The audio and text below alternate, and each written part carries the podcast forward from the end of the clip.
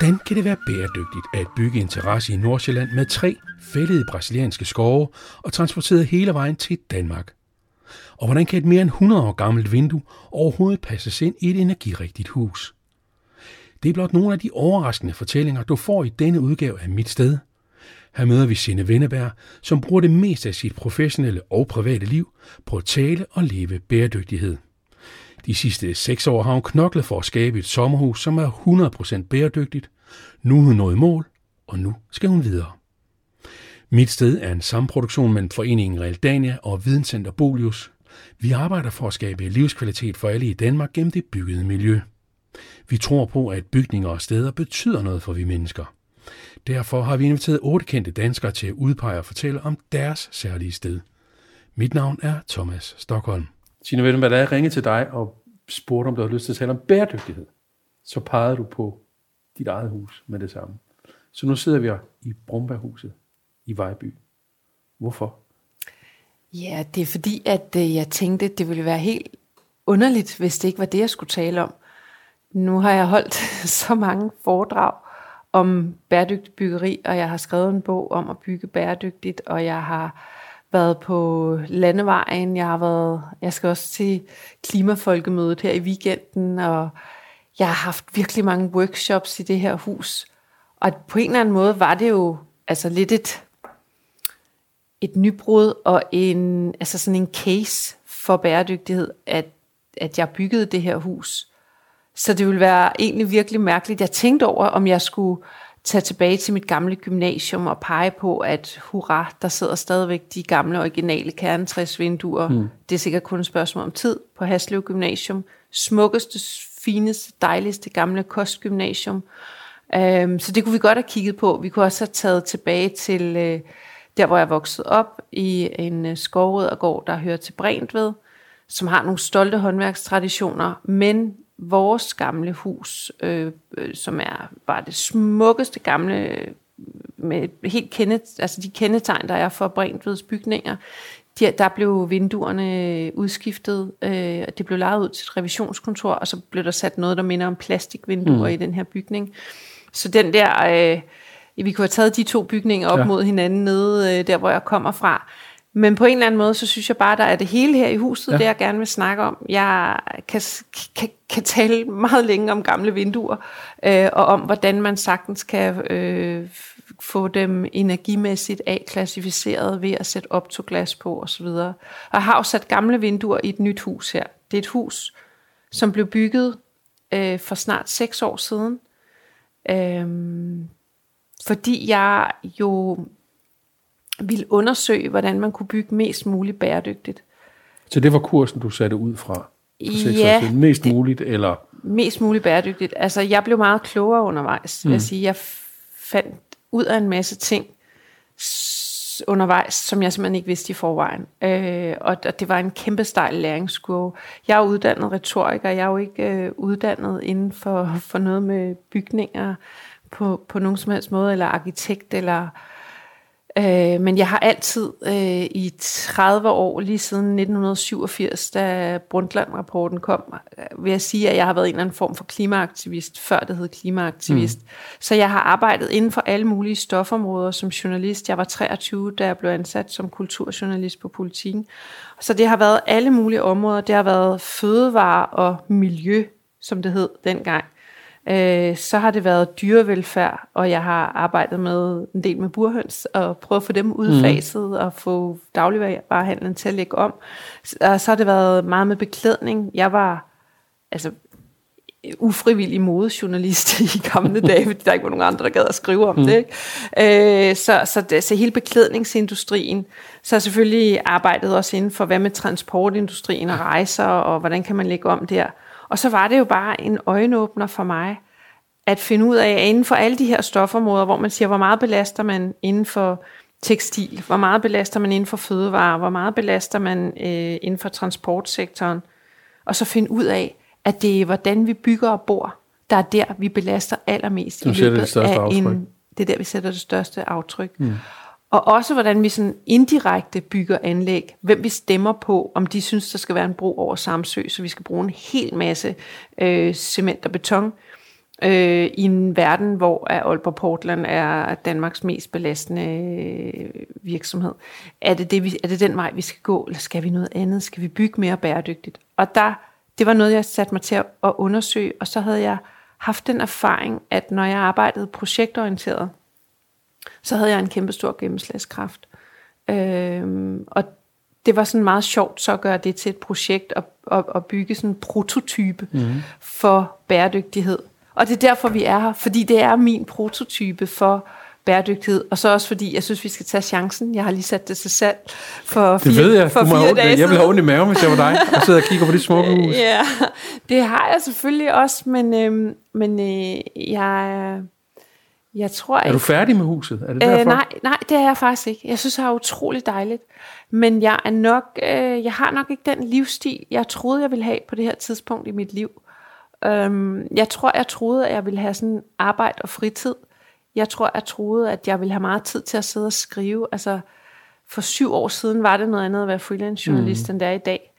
Øhm, jeg tror, jeg, skulle, jeg tror, jeg troede, jeg skulle skrive meget, og sidde og skrive her, og også have sådan lidt workshops hjemme og sådan noget.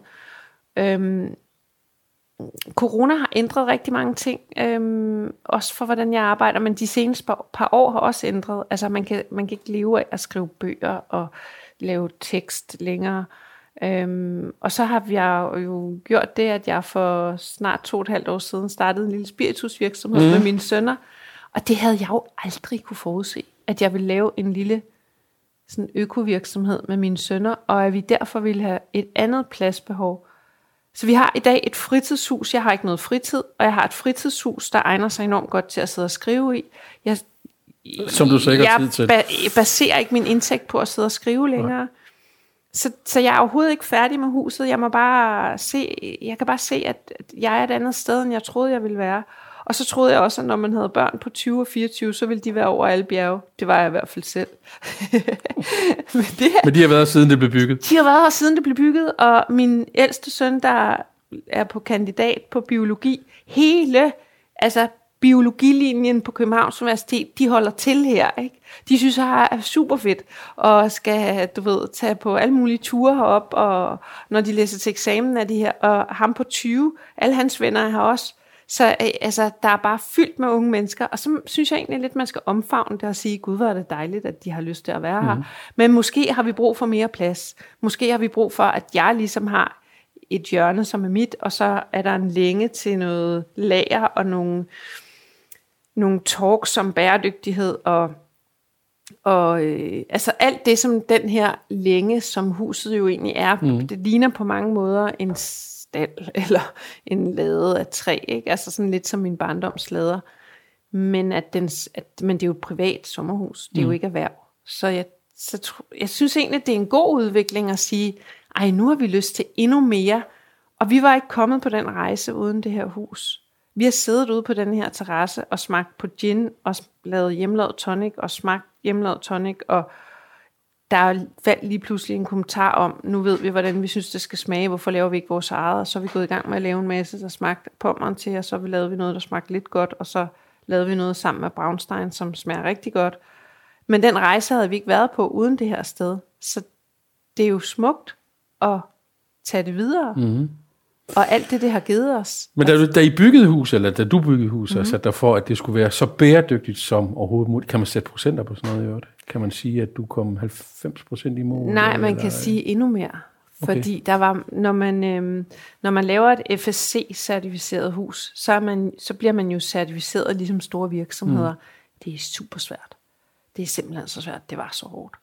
Øh, det betyder, at hver eneste gang, der kom et stykke materiale ind på den her grund, så skulle jeg have et stykke papir i en mappe, hvor, jeg kunne, hvor der var fuld sporbarhed. Hvor kommer det fra? Hvilke arbejdere har hævet de her træer ned? Hvordan er de blevet transporteret til Danmark? Er der blevet plantet træer igen der, hvor det er blevet hævet mm. op? Øhm, så sådan fuldstændig fuld sporbarhed. Øh, og, øh, og, det, jeg blev certificeret. Og derfor så kan man sige, at det er 100% bæredygtigt certificeret og det er 98,7% træ. FSC-træ. Der er ikke et eneste bræt her, der ikke er FSC, og der er ikke et eneste bræt, der er trykimprægneret. Det består af 14 forskellige træsorter, som er værbestandige på hver deres måde, og det er nyt træ. Der er mange, der tror, jeg har bygget ud af gamle pallekasser, mm. fordi det op i et, ens hoved, så tror man, at det er mest bæredygtigt. Mm. Når man lige sådan tænker bæredygtighed, så skal man bruge noget, der er i verden i forvejen. Men det er ikke mest bæredygtigt, fordi det, der er bæredygtigt, er at bygge noget, der kan stå i verden i 150-200 år, og det kan det her hus.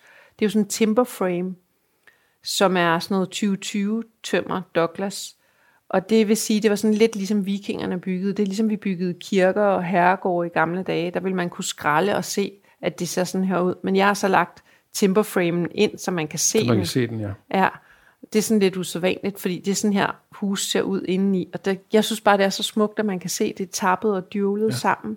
Der er ikke brugt den eneste skrue, og det vil sige, det kan også skilles ad, øh, hvis man engang skulle få lyst til det, og sætte det op et andet sted.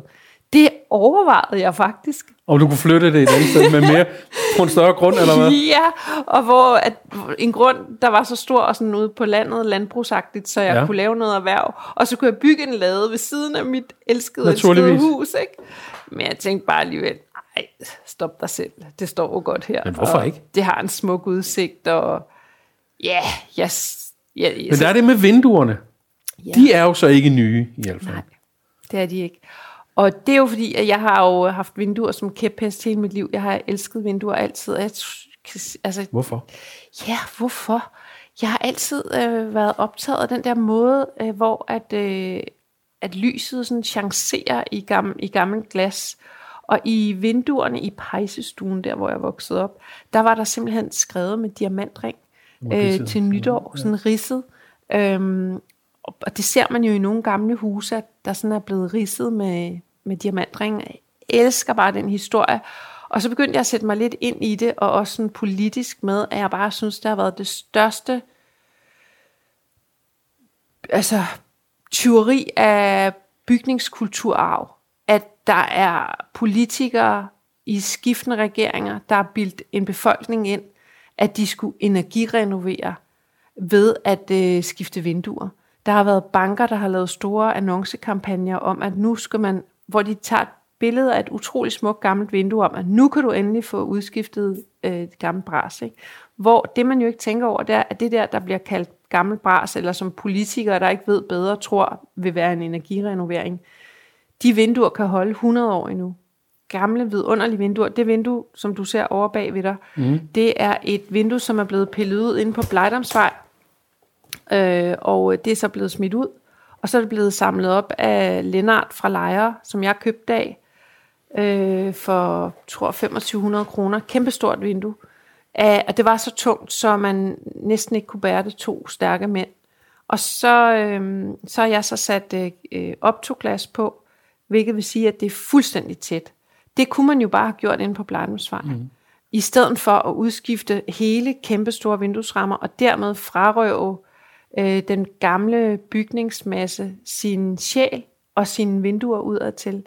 Men nu spørger du, hvor det kom fra. Jeg, jeg, ved, jeg ved ikke, om, om, jeg var, om jeg satte meget pris på det, da jeg gik i gymnasiet. Jeg ved, jeg satte utrolig meget pris på det øh, der i vores gamle hus på landet. Øhm, og ligesom kunne se at hele den der med, at Gisselfælds huse ser ud på en måde, vinduerne ser ud på en måde, Brentveds huse ser ud på en anden måde, det godserne nede på mm. landet. Øhm, og, og så kunne jeg så også se, at øh, andre huse i de små landsbyer, og jeg gik på sådan en landsbyskole, at de begyndte at udskifte, det var meget moderne, øh, med sådan nogle buede vinduer, jeg synes, de var simpelthen så grimme der i 80'erne.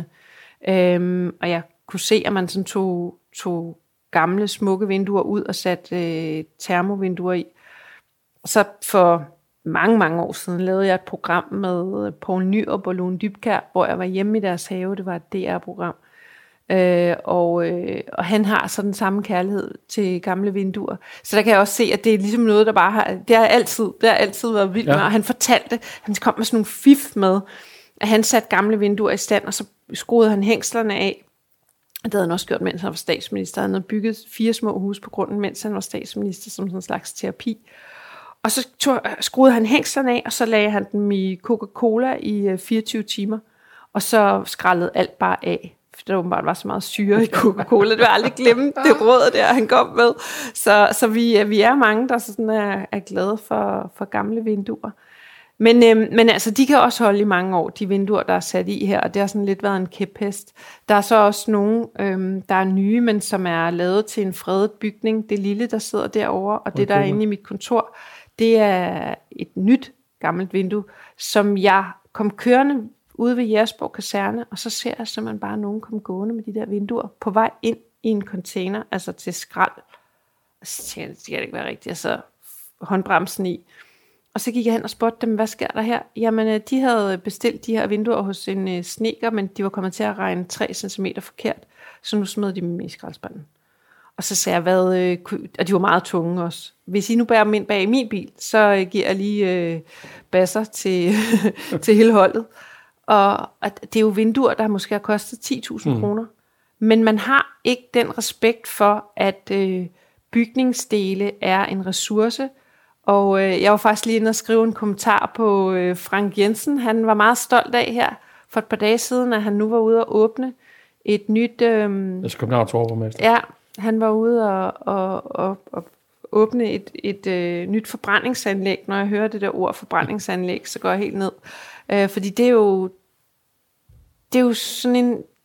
Det er jo alt, hvad der er galt med vores samfund.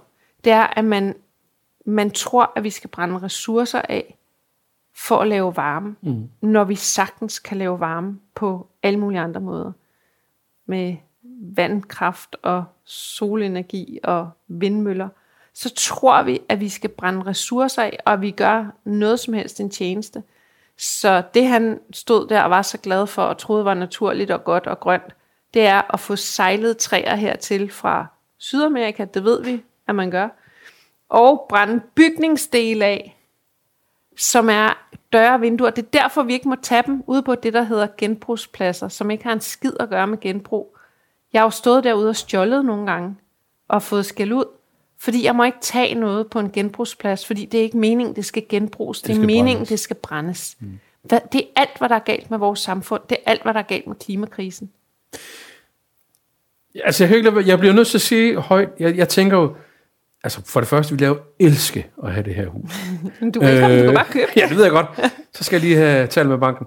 Og så vil jeg elske, hvis jeg havde øh, kræfterne måske til at brænde lige så hårdt for det som dig, fordi når man nu hører det her, den her podcast, så vil man jo sidde og tænke, åh, bare det var mig.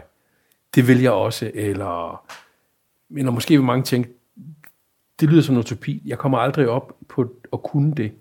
Jeg har ikke Sines navn, jeg har ikke den lyd. Det, jeg det der med navn, det er noget pis. Altså prøv lige at høre. Jeg men kom... du har jo et publikum, der er folk, der jo, gerne vil høre dig tale men, om men det. hvordan, altså det er jo ikke noget, jeg er jo ikke, det var jo ikke født med. Mm. Altså jeg, da jeg gik ud af Jeg tænker mere på tiden. Jeg tænker altså, mere på tiden. Altså du har jo ligesom, du har så valgt at dedikere. Måske fordi du ikke kan lade være. Ja, altså, men for mig, jeg havde, jeg havde faktisk virkelig ikke nogen penge, da jeg byggede det. Mm. Øhm, jeg var enlig mor, og jeg havde øh, ekstremt dårlig ryg. Jeg havde sådan, eller har sådan sammenfald i ryg, ryggen. Så, så jeg, altså, du ved, når jeg kan, så kan alle. Mm. Jeg var enlig mor, jeg var på røven, og jeg havde dårlig ryg. Og jeg havde ikke, det var, blev ikke lavet med sorte håndværkere. Det blev lavet med lokale håndværkere. Tisvilde Byggeservice hed de gud døde med, mm. dem der byggede det. Ikke? Så, så, kan, så kan alle virkelig. Det er jo et spørgsmål om at ville sige, jamen altså, hvordan, hvordan, hvilket aftryk vil vi sætte på, på verden? Og det, med det her hus, der er brugt så meget træ, det, det er lidt svært at forstå, men når man bruger træ, så, så øhm, tæller det ligesom positivt. Og så er der igen det der positivt negativt. Vil man mm. være mhm. gravid, eller vil man ikke være gravid? Ikke altså være positivt, være negativt. Ja. Øh, men det, det tæller på den gode måde, skal ja. vi sige det sådan. Øh, fordi så længe træet er i verden, så står man ligesom carbon yes. inde i træet. Så det er jo, det er jo en måde at sige, at hvis vi alle sammen eller hvis mange af os gjorde det, bygget mere bæredygtigt. Og så selvfølgelig skal hele jordens befolkning ikke save alle træer ned på én gang. Det er, det er vi helt enige om. Mm. Men jeg vil også gætte på, at der er nogen, der bor i den eksisterende boligmasse. Ikke? Men, men hvis alle tænkte på at bo mere bæredygtigt og bygge mere bæredygtigt, og tænkte meget, altså der er masser af cement og beton, der kan udlades bare ved at undgå fundamenter. Men det er jo fordi, vi er vant til at tænke, nå, så skal vi bygge et hus, eller en garage, mm. eller et skur, eller et hønsehus, eller så skal vi have noget øh, cement. Eller så skal vi lægge en masse fortorvsfliser, som også er lavet af cement. Måske kan man gøre noget andet. Det her hus, det hviler på pæle. Hvis jeg havde bygget det i dag, ville jeg have lavet sådan en skrue øh, pæle Ja, ned i jorden. Det er ja. de stærke nok til nu. For 6-7 år siden, der lavede man øh, sådan nogle små be- betonpiller. Altså det vil sige, at man skruede ned i jorden, lavede et dybt hul, mm. og så hældte man en lille smule øh, cement ned i det hul. Og så satte man sådan en stolpesko, og så kunne man sætte en, en, en, et træ Fundament på fundament, ligesom. Mm. Og så det står øh, 80 cm op i luften. Det vil sige både at biodiversiteten og øh, dyr og krible krable, sådan sno og frø og høns og alt muligt inde under huset. Hunden gemmer sig, når den får skæld ud. Det er meget irriterende. så øh, det, det lever ligesom øh, videre. Og så er der ikke lavet det her store døde øh, fundament. Og jeg så, der blev fjernet et øh, hus øh, fra grunden, som var snit, der var bygget i 60'erne. Det var et indgangshus, kan man sige, for det var, det var en generation, der fik glæde af det. Mm. Der var lavet et så gigantisk øh, betonfundament øh, under det. Der var en gigantisk beton swimmingpool her, og et betonfundament under en garage her. Alt det, det er jo spild, spild, spild. Der er brugt drikkevand, der er brugt meget høje varmegrader på at lave det, og til ingen verdens nytte. Mm. Så vi skal simpelthen til at tænke og bygge på en anden måde. Så selvom at man ikke orker at bygge et sommerhus, sådan som jeg øh, orkede at gøre, så kunne man måske sige, jamen når vi skal have en øh, garage med et lille skur, vi går ind i, så behøver vi faktisk ikke have et fast fundament under det der lille skur, vi går ind i. Eller man kan være med til et borgermøde, når der skal laves en ny skole i ens område, og så foreslå, hey, hvorfor bygger vi ikke en ny skole i træ, som er et bæredygtigt materiale, et, et fornybart øh, materiale, mm. som er bæredygtigt i alle led, øh, hvis, hvis der vel at mærke bliver genplantet, og det er FSC, som er sikkerheden for, mm. at det bliver genplantet. Men hvad var det nu, du spurgte om? Men det gør, man du har, svaret, du har svaret flere gange. Men jeg sidder bare tilbage med den der, hvor skal jeg starte? Jeg har lige fortalt dig for eksempel, at nu øh, er jeg så gået i gang med at skulle bygge ud. Nu sidder jeg jo allerede for dårlig samvittighed, ikke? Og tænker, jamen, det jeg har tænkt mig at bygge på mit sommerhus, det er jo ikke certificeret, det kan jeg jo godt indrømme. Nej, men, Og jeg har også lavet et lille støbt fundament nede bag i. hvor men det var bare, det skal du ikke slå selv oven i hovedet med, det var fordi, du ikke vidste bedre. Og Ja. derfor er det jo rigtig dejligt, at vi har den her snak. Mm. Fordi man skal jo starte et sted. Jeg, jeg troede, lad mig tage dig tilbage til den rejse, jeg var mm. på. Da jeg købte det her øh, sommerhus, der lå på grunden, der tænkte jeg, at det mest bæredygtige må være at bevare det. Det kunne ikke bevares. Det var asbest, det var hullet, det var, det var så klamt. Øh, så, altså det kunne, jeg havde tre arkitekter ude, det kunne ikke. Det skulle rives ned. Godt. Så må man finde ud af, hvordan river man ned på den mest bæredygtige måde. Så blev sådan en miljønedrivning, det hele blev sorteret, mm. men desværre blev sommerhuset sådan pulveriseret og lavet til det, der ligger under vejbelægningen på motorveje. Ikke? Altså det blev downcyclet mm. helt vildt. Ikke?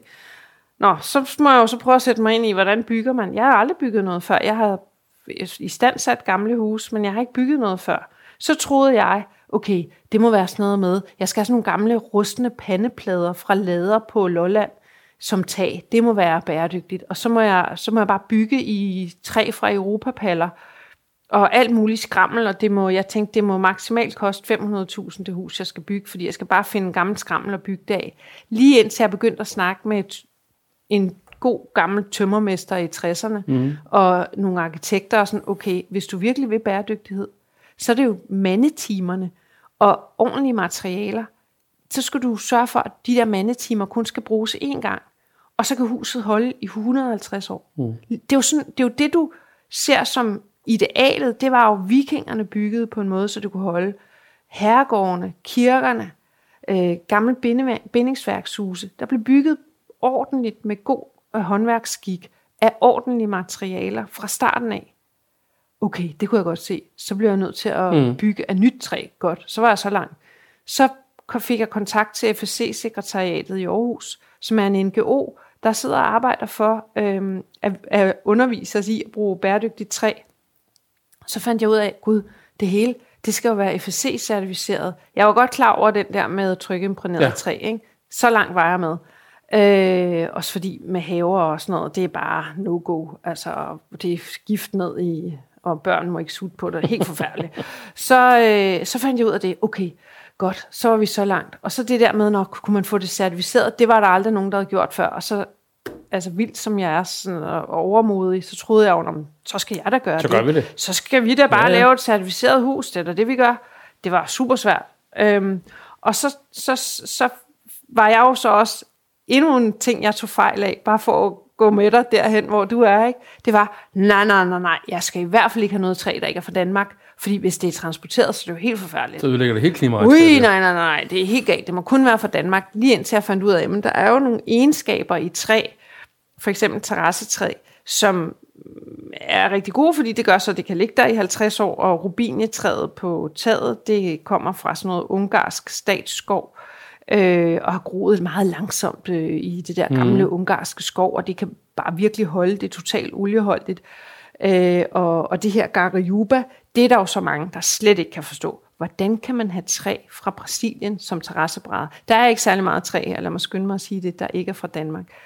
Men Garajubaen der, den var svær for mig at forstå. At få ind i min hjerne, at jeg kunne få det transporteret hertil, og det skulle være bæredygtigt. Men det er ligesom, vi skal forstå kaffe og chokolade, der er fair trade. Mm. Hvis vi melder os ud af at lave fair handel med afrikanske bønder, der prøver at gøre noget godt, og prøver økologi, og prøver sporbarhed, kvinder i arbejde, børn i skole, hele det her, alt det gode, vi gerne vil. Hvis vi bare siger, Nå, men fordi det bliver transporteret med et kan vi ikke have noget med så vil vi gøre." ikke have noget med at gøre, mm. og så kan I bare, altså, go fuck yourself. Ikke? Det duer ikke. Det duer simpelthen ikke, fordi klimakrisen er global. Det var bare det, jeg havde svært ved at fatte. Altså, vi kan ikke bare redde os selv her i Danmark, og uh, nej, da- vi skal have dansk træ, og det skal helst være væltet selv i en storm. Nej, klimakrisen er global, og hvis vi ikke hjælper oprindelige folk i Brasilien, det er dem, der har dyrket det her mm. Der er 300 sorter på en hektar i regnskoven. Man har så været interesseret i, i de her fine vestlige kunder, der vil man gerne have IP og mahoni og tre andre. Fem ud af 300 sorter. Det er derfor, det hedder noget, der er så mærkeligt. Garajuba, ikke? Øh, fordi hvis man så melder sig ind i biodiversiteten i regnskoven, hvor der er de her, alle de her mærkelige, mærkelige navne på træ, og så siger man, vi vil gerne støtte jer oprindelige folk, vi må ikke kalde dem indianere, som, som dyrker det her øh, regnskov med bæredygtig skovdrift. Det vil sige, I går ud, så kapper I lige de der træer, der er, står og fylder for de andre, sådan så nogle andre kan komme frem. Men der bliver ved med hele tiden at være skov. Så går vi ud og er kunder på dem. Og så har Mærsk opfundet en måde, hvor man transporterer det med halv hastighed over Atlanten på skib, der alligevel skal hjem. Mm. Så kan vi faktisk godt holde det ud.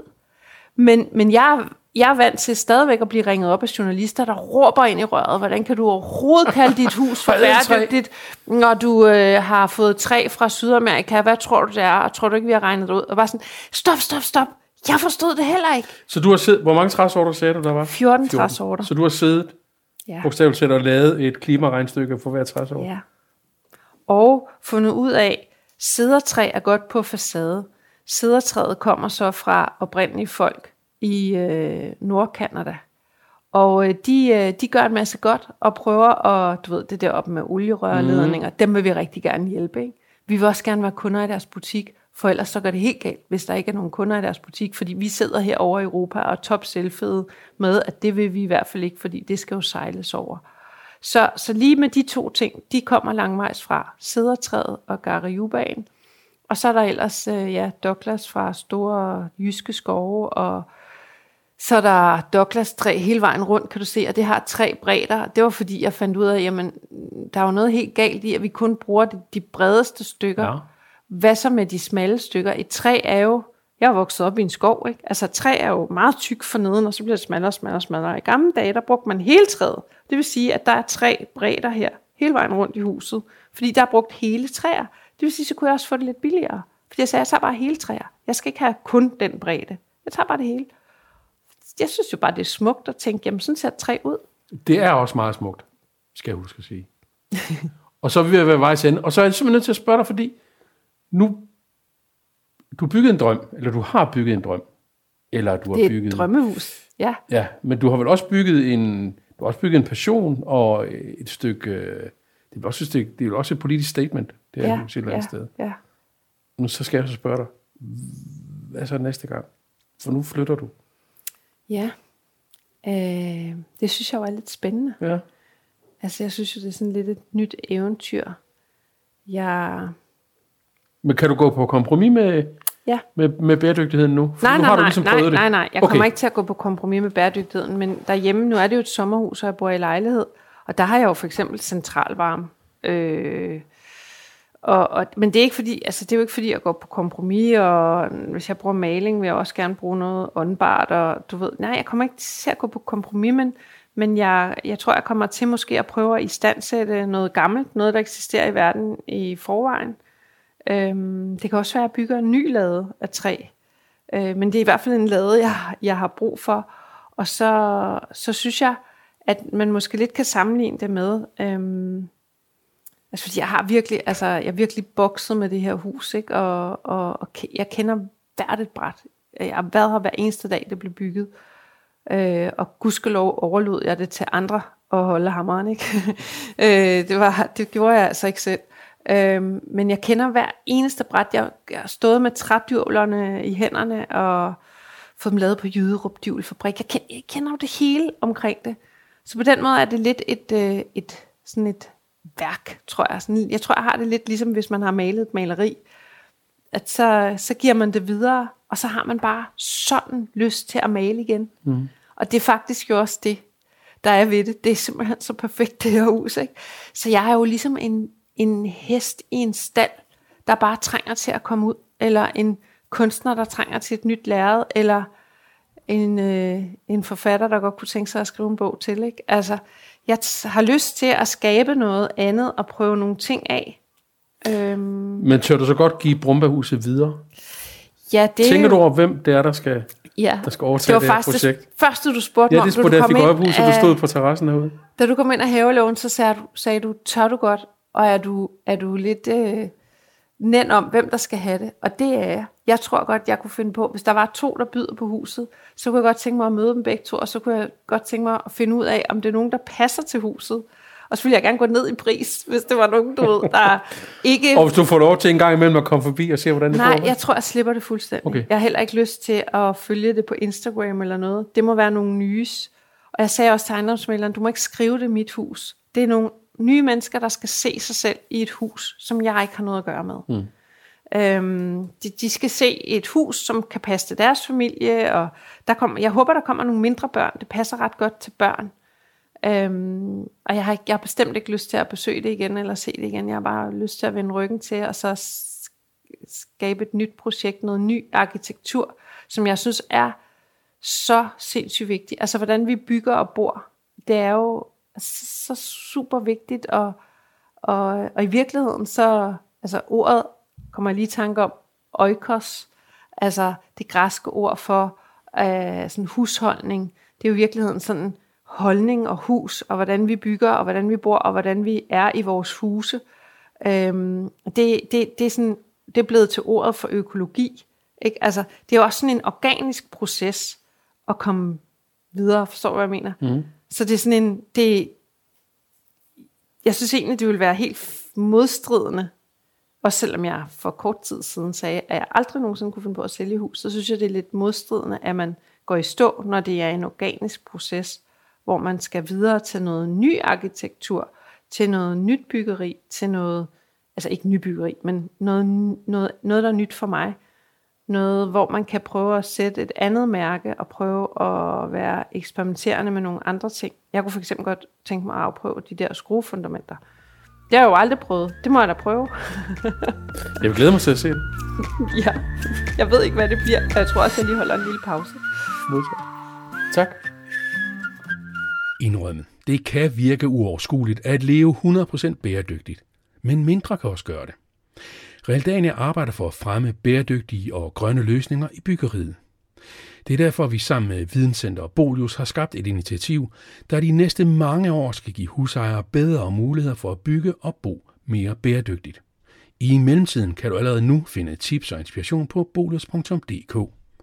Har du også lyst til at høre flere kendte danskere fortælle om et helt specielt sted i deres liv, finder du mit sted på realdania.dk podcast, på bolius.dk og naturligvis på iTunes, Spotify eller hvor du plejer at hente en god fortælling.